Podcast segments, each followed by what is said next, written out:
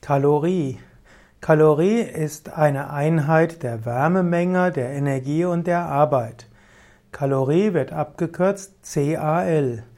Wenn heute aber in, im Kontext mit Ernährung über Kalorie gesprochen wird, von Kalorien gesprochen wird, ist das meistens Kilokalorien.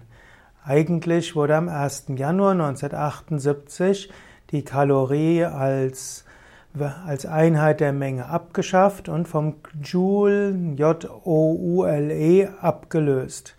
Trotzdem verwerten die meisten Menschen weiter von Kalorien sprechen und meinen eigentlich die, meinen eigentlich Kilokalorien.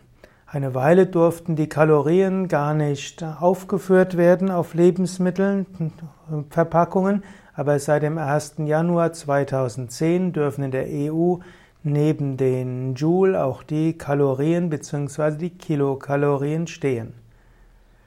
Wenn man zu viele Kalorien zu sich nimmt, dann führt das typischerweise zum Zunehmen. Wenn man weniger Kalorien zunimmt, als man verbrennt, kann man abnehmen.